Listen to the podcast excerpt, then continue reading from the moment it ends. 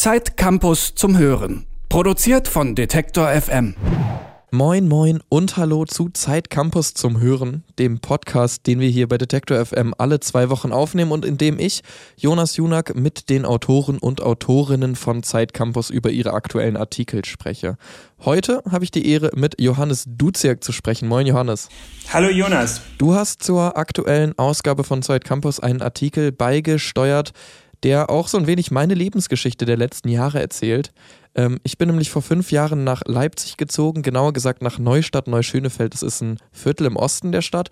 Und der Grund, da hinzuziehen, war auf jeden Fall für mich, ähm, dass die Mieten sehr günstig waren und dass ziemlich viele junge Leute dahin gezogen sind, aber dass es auch so eine sehr ja, heterogene Mischung in dem Viertel ähm, gab.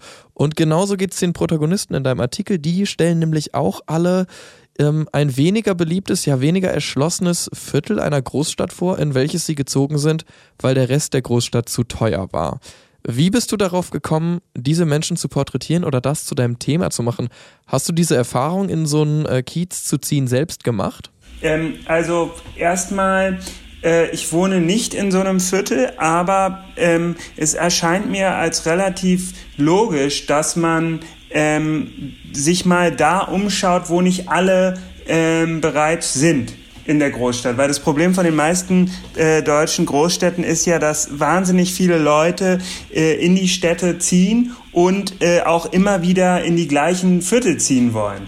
Dabei ist es halt um die Ecke von diesen Vierteln oft äh, ähnlich schön. Ähm, deswegen dachte ich, wäre das eine ähm, logische äh, Konsequenz davon, dass man sich mal anguckt, wo man hinziehen kann in den Städten, wo es noch nicht so teuer ist. Wie bist du denn ähm, damit gefahren, ähm, nach äh, äh, Neustadt zu ziehen? Ähm, ich bin damit ziemlich gut gefahren. Also ich ähm, hatte auch gar nicht so richtig eine Agenda, wie direkt ein Studium anfangen oder so. Ja. Und ich glaube, genau dann, wenn man sich ein bisschen Zeit nimmt, ein bisschen Zeit lässt, dann ist das ähm, eine super Alternative. Aber ähm, das Viertel ist natürlich auch ähm, in einem stetigen Wandel begriffen. Also es mhm. ist jetzt natürlich auch nicht mehr so, wie als ich da vor fünfeinhalb Jahren hingezogen bin. Klar, aber ich, dieser Wandel, glaube ich, ist ja nicht aufzuhalten. Also ähm, Gentrifizierung ist ein kompliziertes Thema. Ich bin da natürlich auch ambivalent. Es hat ähm, viele Negativseiten, vor allen Dingen, wenn Leute aus den Vierteln rausgedrängt werden. Aber gleichzeitig habe ich auch den Eindruck, dass ähm, Viertel eben im Wandel sind und wahrscheinlich auch ist es lebensnotwendig für eine lebendige Großstadt, dass, dass sich die Viertel verändern. Das glaube ich auch. Auf der anderen Seite habe ich das Gefühl, dass äh, diese Veränderung von den Vierteln eigentlich immer so einem äh, ähnlichen Muster folgen. Also es ist vielleicht am Anfang so ein bisschen ja so ein unverbrauchtes Viertel, in dem ähm, prekär arbeitende Menschen viel wohnen. Dann zieht so eine studentische Kulturszene da vielleicht hin und irgendwann wird dieses Viertel dann bürgerlich. Kannst du dir vorstellen, dass man diesen Rhythmus, diese Dynamik irgendwie aufbrechen kann? Ja, ich glaube, dass das sind die Negativbeispiele. Ne? Also wir haben alle im Kopf bestimmte Stadtteile in, äh, vor allen Dingen in London und New York, aber natürlich auch in ähm, München oder Berlin, ähm, wo es dann sehr teuer wird und man dann das Gefühl hat, hier sind nur noch äh, Geschäftsleute und ähm, die wollen irgendwie die Stimmung aus diesem Viertel von den kreativen Leuten aufnehmen, aber bringen selber nichts zur Stimmung bei. Ich glaube aber ähm, tatsächlich, ich wohne auch selber in äh, Berlin Mitte, ähm, dass es ein bisschen komplizierter ist und differenzierter auch ist oft. Ähm, viele Leute wohnen da immer noch da und es kommen natürlich, klar, wenn Viertel angesagt werden, dann kommen halt auch Leute dahin, die äh, gewisse Mittel haben. Also ähm, ich glaube, ja, es ist wichtig natürlich, dass, die, dass es einen ordentlichen Mix gibt von Leuten. Es ist sehr kompliziert. Ähm, ich glaube nicht, dass man einfach so einen Prozess aufhalten kann, wenn man die ähm, Mieten einfach nur ähm, reguliert. Ähm, weil es, ich glaube, es führt meistens dazu, dass die Leute einfach nicht mehr aus den Wohnungen rausziehen. Also in Mitte ist es zum Beispiel so, du hast natürlich diese Mietpreisbremse und äh, du kannst äh, deine äh, diese äh, Mietwohnung nicht ähm, beliebig viel teurer machen. Und das führt halt dazu, dass die Leute einfach ihre Mietverträge behalten und untervermieten und so weiter und die Wohnung nicht mehr hergeben. Das ist auch kein guter Effekt, glaube ich. Also es ist sehr schwierig. Ich glaube, ähm, du kannst am besten ähm, die Stadt lebenswert und auch ähm, die Preise irgendwie bezahlbar halten, indem du mehr Wohnungen baust. Das Problem aber da ist wieder, dass du viele Leute hast, die sich dagegen auflehnen. Also in Berlin zum Beispiel gab es ja einen ähm, Bürgerentscheid, ob man das Tempelhofer Feld ein Stück weit bebaut mit äh, Wohnungen. Äh, das wollten die Leute nicht. Äh, in meiner Geschichte ist auch eine äh, Frau, äh, Diana, ähm, die erzählt von der Geschichte, dass am Mühlenkampkanal äh, Wohnungen gebaut werden sollen in Hamburg. Das wollten die Leute auch nicht, das haben die per Bürgerentscheid gestoppt. Also das ist, glaube ich, so ein bisschen das Problem. Es ist sehr kompliziert, ähm, glaube ich, in dem ja, Wirtschaftssystem eine, die Gentrifizierung gut zu steuern. So. Das glaube ich auf jeden Fall auch. Ich habe auch das Gefühl, dass ähm, so diese Debatte über Gentrifizierung und Verdrängung hier bei mir im Kiez zumindest ähm, im Osten von Leipzig ziemlich intensiv geführt wird und sich viele junge Leute, die auch ähm, jung in den Kiez gezogen sind oder neu in den Kiez gezogen sind, sich irgendwie damit auseinandersetzen, was für eine Rolle sie hier ähm, spielen und welchen Platz sie einnehmen in diesem Viertel. Ähm, vor allem in Bezug auch auf die Alteingesessenen, die schon seit Jahrzehnten ähm, hier wohnen. Hast du das Gefühl, dass so die Reflexion der eigenen Rolle im äh, Viertel auch bei deinen Protagonisten und Protagonistinnen eine Rolle gespielt hat? Ja, teils, teils. Also ich glaube vor allen Dingen, äh, es ist nicht so, dass ähm, die meisten Leute in irgendein Viertel ziehen und sagen, okay, wir gentrifizieren jetzt oder wir sind jetzt die Neuankömmlinge oder so. Ich denke, es läuft normalerweise eher so, ähm, du kriegst einen Studienplatz oder einen Job oder lernst äh, irgendeine tolle Person kennen äh, in einer anderen Stadt und dann ziehst du dahin. Und dann guckst du halt, äh, wo ist es bezahlbar und wo kann ich äh, komme ich irgendwie noch schnell in die Stadt, ins Zentrum, wo komme ich äh, an die Orte, an die ich muss. Ähm, und dann suchst du halt und ziehst dann einfach hin und guckst mal, was so geht. Ähm, ich glaube, das ist normalerweise eher der, der Fall.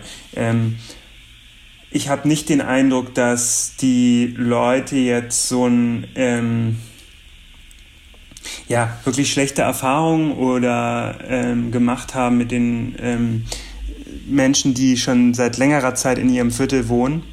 Ähm, genau. Äh, ich habe eher das Gefühl, die Leute haben da auch meistens ein Gefühl von äh, Nachbarschaftlichkeit äh, vorgefunden und haben irgendwie ganz gute Nachbarn gefunden und äh, mögen irgendwie ihr Viertel. So das ist mir auch aufgefallen und so geht es mir ja auch. Und ähm, das zieht sich ja aber auch durch die Porträts von den äh, Protagonisten deines Artikels so ein bisschen durch ähm, wo ich lustigerweise so ein bisschen gedacht habe, als ich ähm, mir das auch durchgelesen habe, dass man ja auf den ersten Blick vielleicht meinen könnte, wenn man sich diese ganze Dynamik anguckt, dass die jungen Leute vielleicht frustriert sind, wenn man jetzt zum Beispiel Berlin nimmt, ähm, dass sie nicht irgendwie nach Kreuzberg ziehen können, wenn sie aber, wenn sie das eigentlich wollen. Und jetzt habe ich aber das Gefühl, dass ziemlich viele Leute, vielleicht ist das auch so ein neuer Zeitgeist, eigentlich ähm, ja überhaupt nicht frustriert darüber sind, sondern im Gegenteil eher so ein bisschen äh, glücklich darüber sind, sich so diese Stadtteile, die vielleicht noch nicht so ergründet sind, ähm, so unter Nagel zu reißen und so ein bisschen auszukundschaften. Hast du auch das Gefühl, dass das eher so ein neuerer Trend ist, ähm, dass das so positiv konnotiert ist? Ja, also ich meine, das ist halt immer die Frage, ne? Du, du kannst natürlich nach Kreuzberg ziehen, du kannst auch nach Neukölln oder in den Wedding ziehen äh, oder nach Mitte. Die Frage ist, findest du da was Gutes? Äh, wenn du äh, irgendwie ein Budget hast von 800 Euro und dein Zimmer kostet 500 Euro in Kreuzberg, dann äh, musst du dich halt fragen, ist es mir wert, dass ich jetzt äh, nur noch 300 Euro zum Leben habe oder gucke ich vielleicht in einen Bezirk wie Lichtenberg oder in Tempelhof oder noch weiter draußen wie in Oberschöneweide und kann dafür günstiger wohnen und habe ein bisschen mehr Geld und äh, kann vielleicht da auch ein bisschen was aufbauen.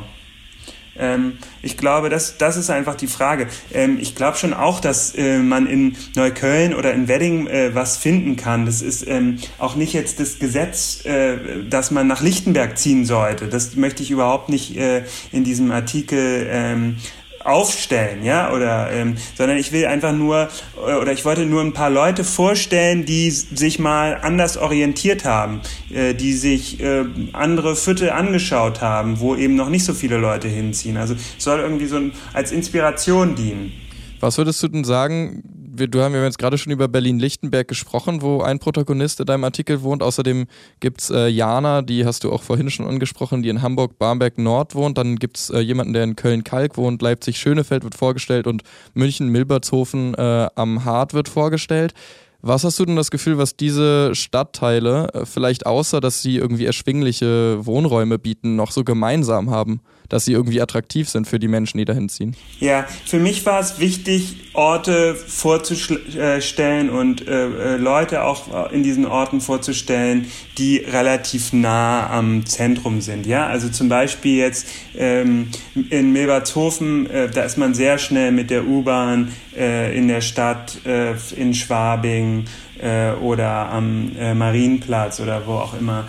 Ähm, das war mir wichtig. In Lichtenberg äh, zum Beispiel bist du am S-Bahn, am Berliner S-Bahn-Ring, da bist du schnell angebunden. Ähm, kannst natürlich auch nach Oberschöneweide ziehen, aber da brauchst du halt mit den öffentlichen Verkehrsmitteln äh, vom Hackischen Markt teilweise eine Stunde hin. Ähm, da, das war mir wichtig. Ähm, außerdem ist generell zu sagen, dass diese ganzen Stadtteile eben in wirklich gesunden Städten, würde ich sagen, ähm, verankert sind. Also es gibt da einfach eine gute Struktur. In Milbertshofen, wenn man da durchläuft, dann sieht man da zum Beispiel ein Kulturzentrum, ein Gemeindezentrum und da sind ambitionierte Leute drin, die ähm, versuchen irgendwie das Viertel ähm, zu weiterzuentwickeln, äh, Möglichkeiten zu bieten für äh, junge Leute, für kreative Leute, sich auszudrücken. Also ich habe das Gefühl, diese ganzen Stadtteile, ähm, die sind voll okay, ja. Also die haben auch äh, nette Cafés, die haben nette ähm, uh, äh, haben gute Anbindungsmöglichkeiten. Also das öffentliche Verkehrsnetz ist ja äh, in der Regel in allen deutschen Städten ziemlich gut. Und äh, ja, die, die sind lebenswert. Es, es gibt viele Grünflächen. Ähm, man kann sich da nicht beklagen, glaube ich. Die Stadtteile, über die du geschrieben hast, die verbindet ja im Endeffekt so eine gewisse Heterogenität. Also, dass die jungen Leute dahin ziehen, aber eben äh, da wohnen neben alten Menschen, auch alteingesessenen Menschen, ähm, neben Menschen mit Migrationshintergrund vielleicht, neben prekär Beschäftigten, aber dass da eben sich so die ganze ähm, Bandbreite der Gesellschaft irgendwie widerspiegelt.